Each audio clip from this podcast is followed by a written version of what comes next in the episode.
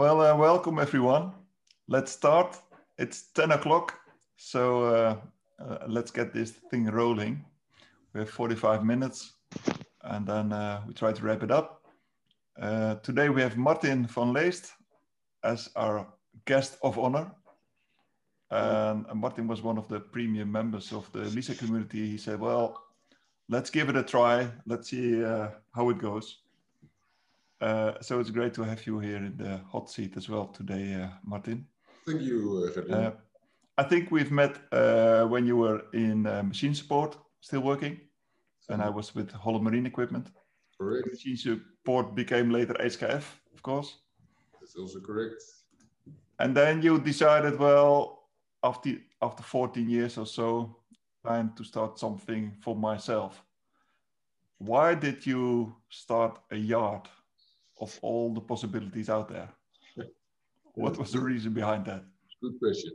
Yeah, Gert-Jan, but we also met on the uh, um, CPC, uh, the Half Marathon, remember, in Scheveningen. And I think 20,000 people were competing and we were standing, standing next to each other.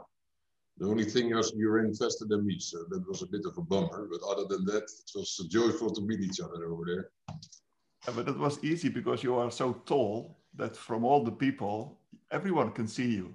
So 20,000 of runners doing half a marathon, it was easy to spot you. So that was cool. But uh, back to your question, why do you buy a shipyard? Uh, well, the, uh, the reason is that I was uh, not born, almost born, but raised on a shipyard, family shipyard. And going back in history, my granddad was uh, as we say in Dutch, a waterklerk and an agent. And he was here in Rotterdam port.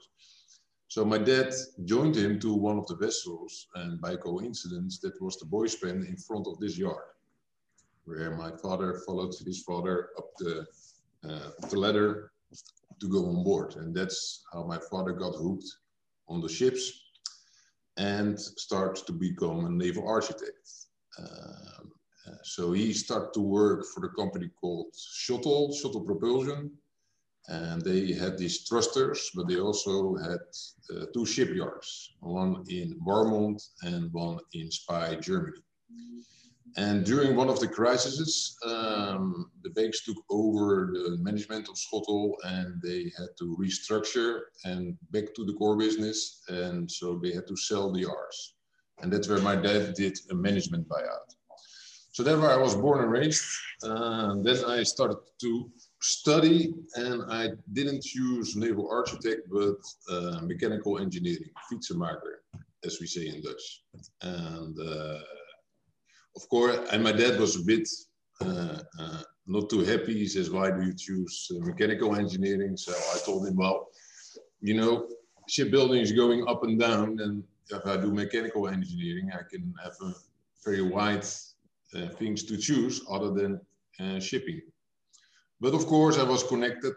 Uh, well, after my study, of course, I had to work every day, day or week in, in, in the yard but then I became full time, and my brother was still working, already working in the yards, and so was my father, so was I. So then you had three captains, and three captains, two captains on the boat is a lot, but three captains is way too much. And uh, since my brother and I were not very good in communicating, as we had an argument, uh, we start to uh, use our fists to come to an agreement and uh, that was very joyful for the uh, people who work there, but uh, for us that was not the way forward. So I decided to go out and see what else was available.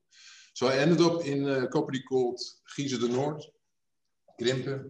Um, there I became assistant project manager and uh, worked there for three years. Did two complete vessels from A to Z, so from signing the contract uh, till uh, uh, also the guarantee dockings. I also went expat for that to Latvia for half a year for ship uh, uh, section building. So that was also quite an adventure. And after three years, I was kind of stuck and they put me in engineering and I didn't like engineering. And they say, well, you have to wait. And the reason I had to wait because there was a new future coming and that future was IHC, but I come back to that later. So I went out and then uh, went to a company called Wilton Feyenoord, ship repair. Well, still that was uh, the very great experience in my career. Uh, three years I did uh, project manager and uh, yeah, that shipyard is still, the Wilton Feyenoord repair yard is a famous yard and the things we all could do there. So it was great learning. Then I got approached by one of the subcontractors. Uh, at that time, that was machine support. And they asked me if I would run their business in Holland and expand it worldwide. So that was a nice challenge. And I took that on. So started in Holland, opened up Dubai at that time, uh, Germany, uh, United States. Well, that company was taken over eventually by SKF, uh, the bearing manufacturer. And uh, yeah, SKF had a different policy as we were running. We were service minded and SKF was product minded. So we had quite some uh, disagreements until a point they said, well, Martin, uh, we thank you for setting up the business, but uh, we cannot proceed. And they offered me a big sum of money and please get the fuck out. So that's what I did. In that time, um, Mr. Kook approached me and if I was uh, willing to buy his shipyard. Now, I don't know, I think you all, most of you remember Kook. He was a very uh, unique character. And, uh, and he was at his age of 69. So there was a time that he should go for retirement. And uh, so he approached me. And of course, buying a shipyard is uh, yeah, once in a time, lifetime offer you get. So I said, I better do it now or I do it never. So uh, I joined him.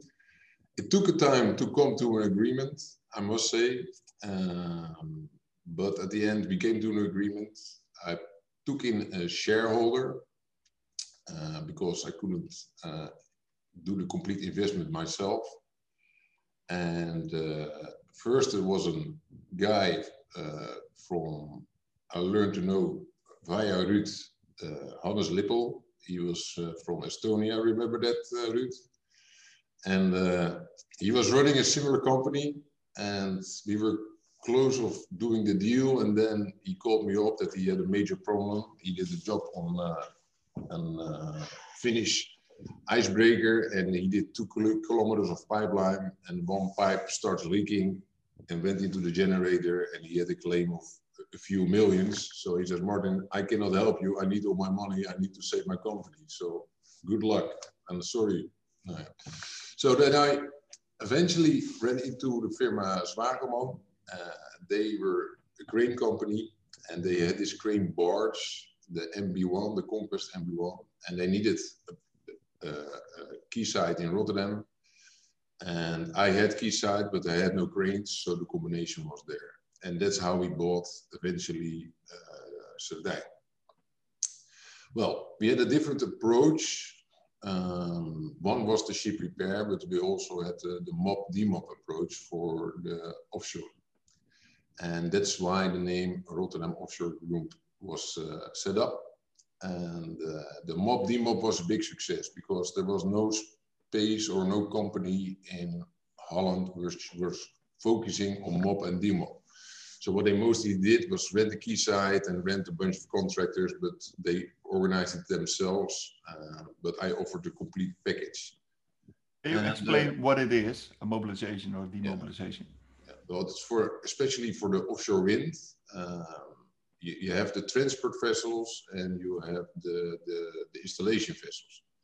So for the transport vessels, they need different cradles because every wind turbine is different. Uh, so they uh, need different foundations, different cradles. So we fabricate those cradles, fabricate those foundations, and put them on the vessels. Uh, so when the project is done, then they come back and we take everything off and then they to be equipped for an, another project. And the same with the jack-ups, uh, the jack-up vessels. They have these uh, complete blade racks, uh, TP foundations, uh, well, all what's needed to build up the, the, the wind turbine. Um, so the companies, they contract the, the, the vessel, there's a company called for the equipment and all those companies together, they do the, do the project. Um, so the, yesterday I received an uh, RFQ for the Blue Tern from Fred. Olsen. So hopefully in a month, the Blue Tern will be along my quayside doing a complete mobilization. Because their other vessel, the Bold Tern, which is on the project now, is being planned now to go to Asia. So they have to use the other vessel to take over uh, this project. So those are the mob demops uh, vessels. But they are a few in a year. And with the ship repair, we have we keep everybody uh, busy. Because if you only did the mob demob, then uh, there was too many spikes in the capacity, and now we have a constant, uh, more constant flow of work. Cool. Yeah. No. Uh, one, one, uh, one question, and we are 30 minutes back uh, on the road. That's cool. Before you continue, is your dad still around? No, he isn't. No. Did he was he still around when you started the yacht or when you signed agreement with Kook? Yeah, he was there. Was he proud or what was the his most reaction? proud man I ever met. Cool. Yeah, actually, I saw him crying two times in my life. One time was when my mom passed away. The second time when he was sitting here and looking at the boys' pen, where he was remembering that he followed his dad up to the vessel. And he says, "Well, the reason I did that is the reason you're sitting here." Yes. Cool. Cool. Uh, let's open it up to the uh, to the audience. Uh, uh does anybody wants to ask anything to Martin? Uh, how is uh, how it is, uh, Martin, um, be, being in a shipyard without dry dock facilities? I think one of the most asked questions for you, but. No, no. The most asked question is when do you uh, put out a dry dock. That's what they actually say. And uh, but you're you're you're right. The question is right. And I, actually, I was looking for a dry dock, uh, and I already had a few ones in option. But then IHC came by, and uh, they uh, wanted to have uh, a part of the company, and they also were intending to put down a bigger dock. So I had a ten thousand ton floating dock in mind, and they wanted to put out a 25,000 ton floating dock. So that was quite bigger and big plans. It was a big investment, but at that time they said, Martin, no worries, we will pay for the dock, and we put it down. And uh, like uh, the, everything was possible, but uh, by now uh, you know that everything is uh, also limited, also for IHC. So the dock never arrived. And uh, as you know, lately I bought back the shares of IHC. Um, and now the option is open again to put out a floating door. I must say that some people say, well, Martin, better not do it because your company, uh, the flexibility of your company is now your, one of your successes. And when you put out a floating dock, you will get a yard mentality, and the yard mentality will take away the flexibility. So keep in mind of doing that. So yeah, that's where I'm standing at the moment. So it's not a no, but it's uh, a, a not yet. All right, Martin. Many times this uh, this whole project, especially when you bought it, and I must say I admire what you have achieved. It's, uh, it's fantastic. And I'm also, uh, you know, at that time I was, you know, where the hell he is heading for. This is uh, there was there were more red signs than not even not even green. I maybe seen one or two orange ones, but uh, the rest was kind of red. But you uh, continued and you made a fantastic uh, company out of it, and it's a great achievement. Uh, but of course, there's other ship repairers in uh, in the Rotterdam harbor area, and I talked to some of them, and most of the time they are not very optimistic, not very positive and you grew you grew the company to this to this level, but I'm sure this is not the end of it. and you kind of always optimistic. So the question is, you know, and I understand you is an important thing is, but but what is the main success factor? You know, if you compare it with other ship uh, repair facilities in the Rotterdam area. Okay. Yeah, I can tell you uh, the way we do it.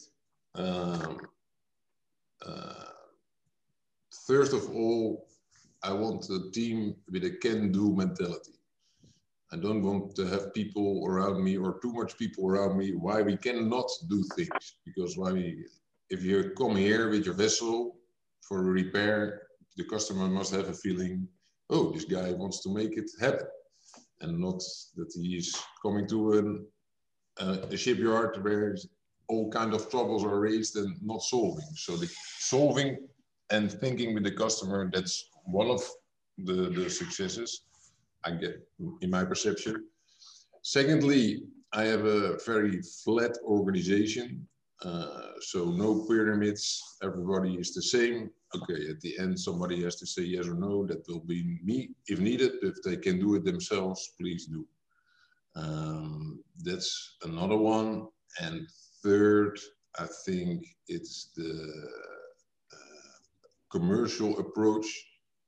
Uh, well, Ruud, you do the same as I do. You, when the time allows it, you are in the plane every week visiting customers and, and, and continuously doing that and uh, also the account management. So we set, uh, as I set myself goals of which customers I would like to have and I do my best to visit them, to convince them, and to pull them in.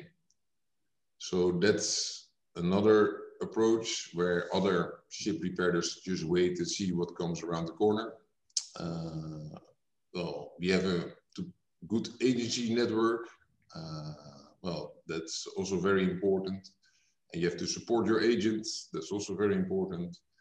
Yeah, it's a lot of things which comes to the success and uh, the continuous will to improve. That's also one continuous will to improve. Uh, where can we go better? And we hate when we lose an order. We really hate it. And uh, we all are, get in a bad mood when we lose an order. Uh, and try to, sometimes it's that way because sometimes it's the price or too much risk. Eh? Then, they say, then we say no. But uh, yeah, it's a complete package of a lot of things, Ruud but uh, I think you know. Yeah, sure, but it's good to know from somebody else as well.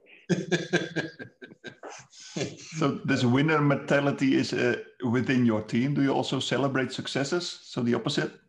Big time. How do you do that? tell, tell us. yeah, we, actually we want to celebrate it every day, but that's not very appropriate, of course. But no, we do, we do, we do. We do a lot of fun things, and we also do a lot of fun things with the customer, customers too. Uh, and uh, of course, working is nice, but you have to have the joy of. We work average at least 12 hours per day or more, and uh, yeah, you know, if if the fun time is there, then we have fun time. That's how we combine it. Yeah and of course, we have the, the our privilege with a nice rooftop bar, which helps a lot in the, the celebrating, especially in uh, these days. Nice. Anyone else? Yeah, um, Martin, you always keep a, a, healthy lifestyle, even though you're uh, doing all the celebrating and traveling and everything. But what are you trying to say, David? I hear you say CPC, and uh, I remember you did the Alpe d'Huez. Uh, so what's next on that uh, calendar? Are you looking at any more challenges physically?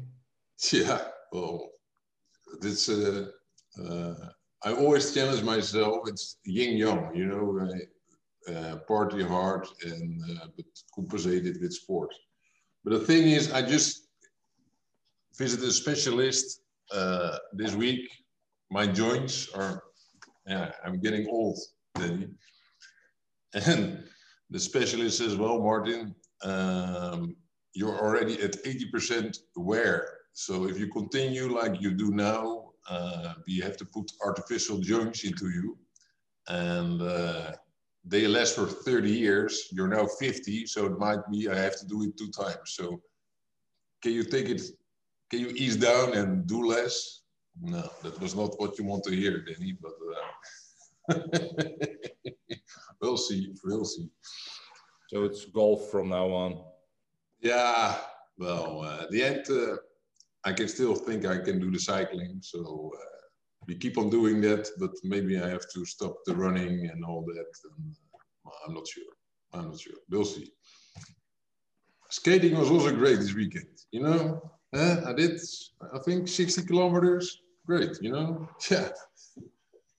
No health measures, huh? Always trying as much as possible. Yeah, but you know, especially with the, the traveling, you know, if you travel so much and you don't do any sports, you gain weight, you gain weight, and and and and it was uh, in the airplane.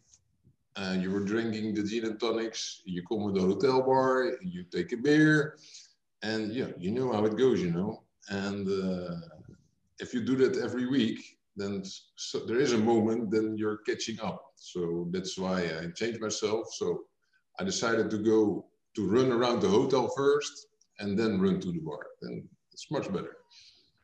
Uh, Martin, I like uh, the, the, the the the positive story of of your your your background. Um, um, but but if you look at uh, what you said, eh, the, um, uh, it's it's a yes we can uh, mentality, a continuous improvement. Uh, is is that also the statement of your of your of your yard, or is there any statement that you make uh, to to promote yourself? Uh, yeah, a statement, a statement like we have it in our quality system, or how, how do you? Yeah. No, not really like that. No, no, no. But it's well the, the, the, the company drive. It's what what, what PS team uh, uh, challenge each other every time. So it's more internal than external. Yeah, but it's, so it's it's your your internal uh, uh culture, yes. you can say. Yes. All right. 100%. Yeah, I think that that's really important because that shows off to your customer as well. Yep. Yeah, I always take on the challenge. Yeah, like that. Thanks. Yeah, thank you, Ben. If, if I look at your slogan, you say it's your partner for dockside and on-site services. This partnership, is this also something that you seek? So long-term relationships and not just one hit and go? I do it with suppliers, but I'm done with uh, uh, shareholders. clients? For the moment, for the moment. No, it's it, what we do is like uh, uh, we have a transparent way of. Uh, okay, let me start in the beginning. When I was in the ship repair, we were always the pirates. Ship repairers are pirates. That's the the general statement. And uh, the thing I changed is to make it transparent. Uh, like I was in Wilton Feyenoord, I also uh, always had to put 10% extra on the on the invoice because at the end you have to give 10% discount. So you have to first write it on and then later take it off. You know, everybody was fooling each other. And that's completely changed. Uh, the superintendents are not going to Katendrecht anymore. And they come here, they come with a laptop, Excel sheet, and they're complete controlling their project. So that is a completely different style. And so that's also how we serve our customers, very transparent. And I know from some customers and says, well, can I ask, but what is the, why are you coming to ROG and why are you not going to another yard? And he replied, well, Martin, uh, with you, I can just walk without getting stepped in the back. You know, that's how you guys working, and that's what I like. Is with other yards, I always have to watch out behind me before because somewhere I get uh, uh, uh, tricked or fooled or so they are uh, the transparency and the honesty. I think that's one of the bases why we are running so good, and people and the customers are coming back. And of course, you have to work with a lot of different mentalities uh, to to uh, uh, split them a bit, the, the, the Scandinavians are, are, are, one of our top customers. Uh, for one reason, I, I think it's the, the way we work. and then we have, of course, the, the different areas, uh, the, the, the, Greeks and the Indians, and uh, the, uh, they are working in a different way. Also, ask a different approach how to work with them, and they think more that uh, they are still being fooled or tricked, or they're always trying to find the reason. Uh, but as I say, you know, we're very transparent. So what they do in the beginning is they give you an they want to quote you lump sum, so to avoid the risk of any additionals. And then you build up the trust, then they, after they give you some time and material. So you see that changing. That's uh, one. And secondly, I see my customer base only growing bigger, bigger, bigger. So it's like an oil stain. So we're also doing good with that. Anyone else? I had a question um, in regard to because you're talking about how you're successful and how you're growing, and um, I was wondering, like, especially since you started it up from the bottom, um, how did you reach your customers? Like, how did you get in touch with them and you know get in their good side? Well, uh, first I had to build up a solid base. There was no quality system in this shipyard. There was uh, actually no system. So I had to build that completely up. Uh, so the, I had to get the ISOs and all that, and that was for all the offshore work. Does it generate business? No, not directly, but if you want to be on the vendor list of the, the, big offshore majors, you have to get your quality system lined up. Well, Dave, you remember from CJX, if you don't have your ISO this, this, this, that, you will never get an RFQ. But once you're on, they will never check your quality systems. They only check you on the work you're doing. So that's only an entrance. So that's one. And secondly, uh, most of the ship repairers were connected to the, the, the agencies here in Rotterdam, the Waterklerken. They are the translator between the vessel owners and, and, and the shipyards. And I visited them all, but they didn't give me any work. Uh, very nice people, but no work. So that's why I decided to jump into the airplane and visit the customers myself. So first I did Singapore and, uh, and uh, Mumbai and, and, Greece. And that was very successful. And then the customers were coming directly to, uh, to us. But then the agency says, "Hey, Martin, I see this vessel is coming to you, and I'm the agent from it." I says, "Oh, man, that's yeah, yeah, it's a good thing, yeah, yes, but now I don't have any commission." Said, "No, no, now you don't have any commission."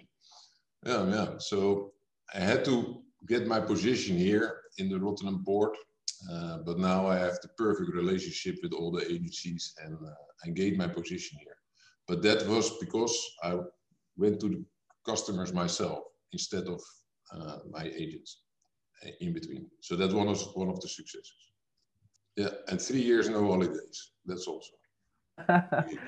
Working die hard. The, that's the success uh, factor. Beautiful. Yeah. I have a question, Martin. Um, thank you for your um, uh, brief. It's interesting. Um, uh, when you, uh, I remember, I saw in the media recently that you've um, separated from Royal IHC. And I remember being in the car with you, and you were very excited about that partnership. Uh, what were you planning with IHC, and how has that changed your model moving forward? And what do you hope to achieve without them?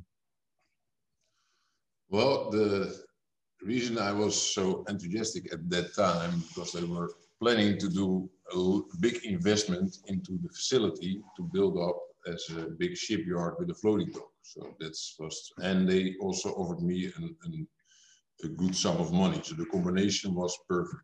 Uh, but it turned out to go different. And the moment uh, we worked on many big projects of them, the, the, the, Amazon, the FDS2. So we did a lot of work. So that was not the big thing. Only there was no synergy. There was no nothing when they got refinanced by the government and there came a new owners, that was Deme, Jan de Nul, Boskalis and, and Huisman, and they said, okay, back to the core business. So all the acquired companies uh, became, uh, yeah, had to be sold. And since I was already willing to buy it and they wanted to sell, um, we were already very close of getting the deal done. Uh, and yes, there were other mainly investment companies who were very interesting of taking over the yard, at least part of the yard. But unfortunately, we uh, did it completely ourselves. And from now, I can start building up again because I have been three years in the waiting room for something which didn't happen. So, uh, yes, Dave, I'm more excited now than I was then. uh, thank you, Martin, for your inspiring uh, story. Uh, I was wondering, how is your market doing right now? We experience a lot of um, price competition from the Asian shipyards uh, and also repair yards. How, how do you cope with that? Well, I don't have uh, a lot of competition from the Asian yards. Uh, what we do here is the local work which needs to be done. uh, the vessels come to the Rotterdam port and they need maintenance, they need repair. So uh, there is no, there is local competition, but not international competition. Also for the mobilization, demobilization, we do have competition from Esbjerg, um, um, but it's either Esbjerg, Vlissingen or Rotterdam. Those are the three ports, uh, and a little bit in the UK, but that's not a lot. So I don't have big competition from the, the Asian shipyards. No, so that's not, yeah. Of course, you have the, the, the, the ballast water treatment systems and, and the scrubbers. Those are big projects, which we would like to do here, but uh, they plan it all to do it in Asia because it's a big money saver. And uh, yeah, the, the, so we're not affected by that. And uh, sorry to hear that you guys do, but uh, no, not, uh, yeah, it is what it is. That's okay. But yeah. I was just wondering, uh, as you have customers in Singapore, what what are they? How do you uh, cope with that? But I understand it's more locally and more European focus than uh, abroad. Yeah, and we, we actually also do guarantee work for Asian shipyards, Asian uh, new, new built uh, vessels. They come to the Rotterdam port, so we do some modifications so we do that also locally here. So they're also customers. So this is other okay. side of it. Yeah, that's good to hear. Okay, thank you. Martin, do you think you can copy your system to your your setup to, for instance, Asia or the Middle East? Could you have a, a Dubai offshore group or, or a Singapore offshore group? Uh, I think it will be in the States, uh, Ruth. Yeah. All right. Yeah. You. Uh... Yeah, that's more uh, where I fit in personally better. But uh, yes, I'm 100% sure you can copy it. I see so many companies which are rusted and and and and uh, just keep it going as it been going all the time, and, and no fresh input, and no goal setting, no no, and that's what you need to challenge yourself all the time. So uh, yes, I'm confident. Sorry if I'm a bit arrogant here, but I can do it also in other countries. Yeah. That's not arrogant. Uh, Martin, you are uh, dealing a lot with offshore. Uh, that means that they have uh, all these uh, HSEQ uh, requirements. I think you can cope with it, but when you have a normal ship at your facilities, can you also work normally, or it is uh, really over the top that you have to pass 20,000 gates and have uh, all the time a security officer in your back? Well, Isaac, Isaac, Isaac, if you want to pay for it, we can do it for you. If you don't uh, know, but that's the whole thing. Yeah, I'm joking about it. But yes, the uh, if you, I have a, for example, a welder or a burner on a on an offshore vessel uh, I need a fire watchman on top of the deck. I need a fire watchman underneath the deck. Uh, so that's three guys for one welder. And of course, in, general ship repair, we are not working like that.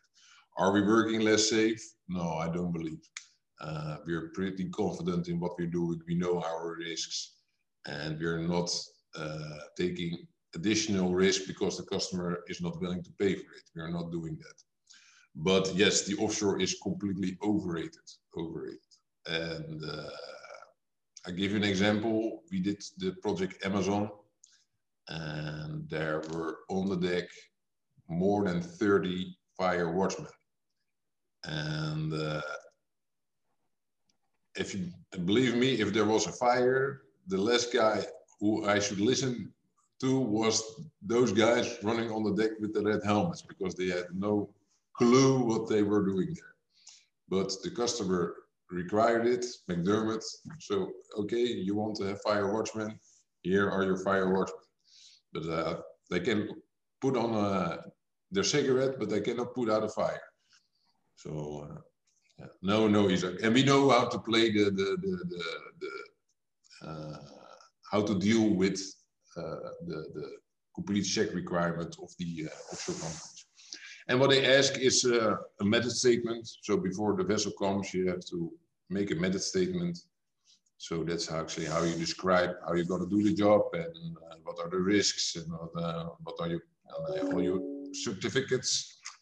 And then we start, and when then that's done, then we start doing the job. And many times the check manager of the uh, customer is more in control as the project manager himself. But I always say you cannot save on uh, safety. You cannot save money on safety. So they're also willing to pay for it because they know they have the system.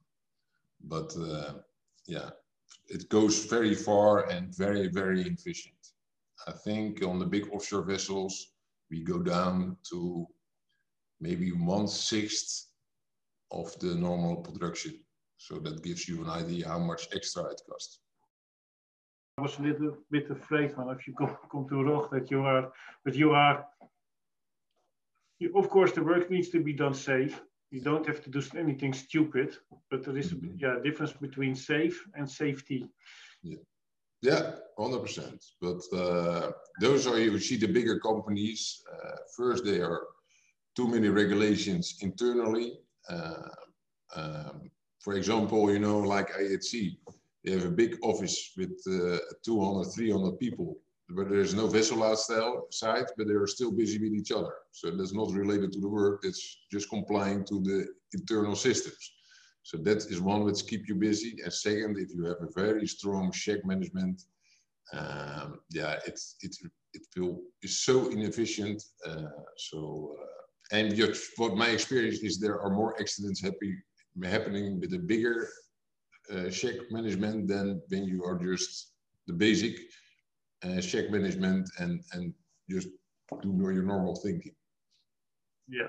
yeah. I also think that the boerenverstand cannot be uh, very good, exactly changed by uh, by thick uh, company books, but yeah. Yeah. Martin, before we, we wrap it up, what is the most exciting project that you have done in the last year, last couple of years, or that you are most proud of? Uh, yeah, those are a couple. Um, one which was very fun to do was for uh, Blue Offshore, and they had this uh, uh FPSO, and it needed to be plugged. So there was a, I need to fabricate a plug of 10 meters of diameter and uh, it had to be done within two weeks uh, because it had to go to around the Cape. Uh, first it was planned to go to uh, uh, Poland for the repair yard, but decided to go to uh, Dubai.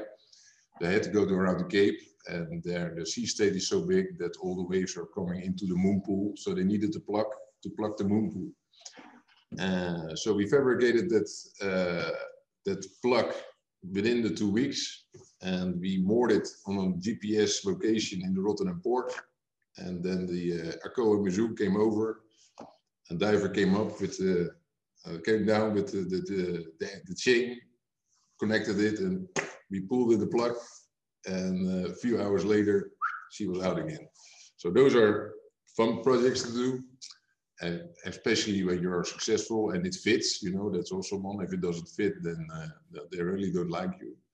So that was very challenging. Um, yeah and uh, oh yeah the, the the the load test of the chinese lifting vessel that was 3000 ton of uh, lift tests we had to do. Uh, but they forgot that class is asking 10% extra. So we needed the 300 ton extra on a load test. within within a day, organize 300 ton extra. And if you manage to do so with your rigging and all that, then uh, those are things you never forget. And especially that the, the crane driver forgot the tugger winch. So while doing the test, uh, one wire snapped and the complete uh, crane was shaking with 300,000 ton plus weight in it. Yeah, those things you never forget. But also very, very challenging.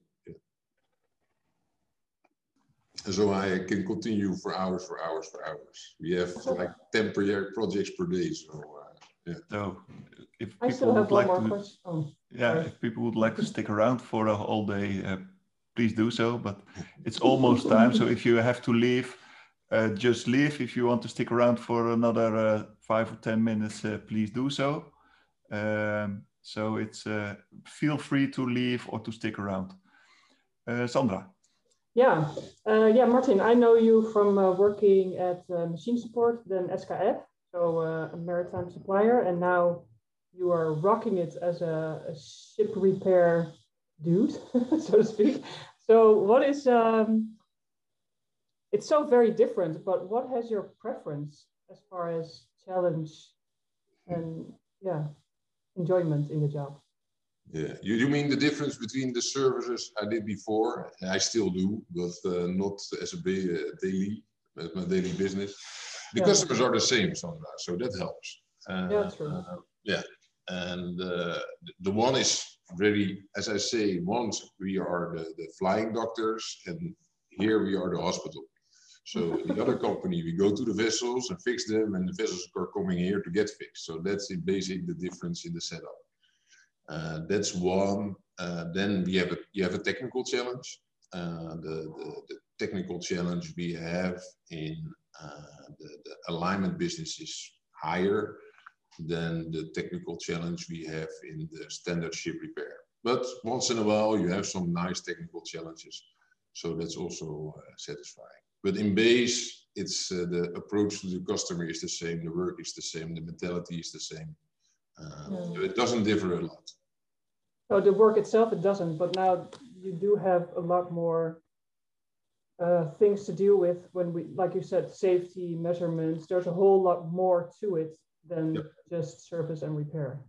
Yeah, that is. Yeah, and the complete yeah. uh, everything around uh, is also very time consuming. Correct. Yeah. yeah.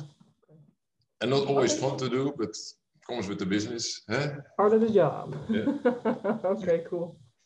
I have a a question as well, uh, actually latching on to the safety, um, but maybe more safety for the employees and stuff like that. Um, how do you see like the use of maybe dangerous products or dangerous chemical products that might have influence on the health of your um, employees? Like, do you see a change happening there? Yeah. Uh, do you see that developing? Yeah, big time. Yeah.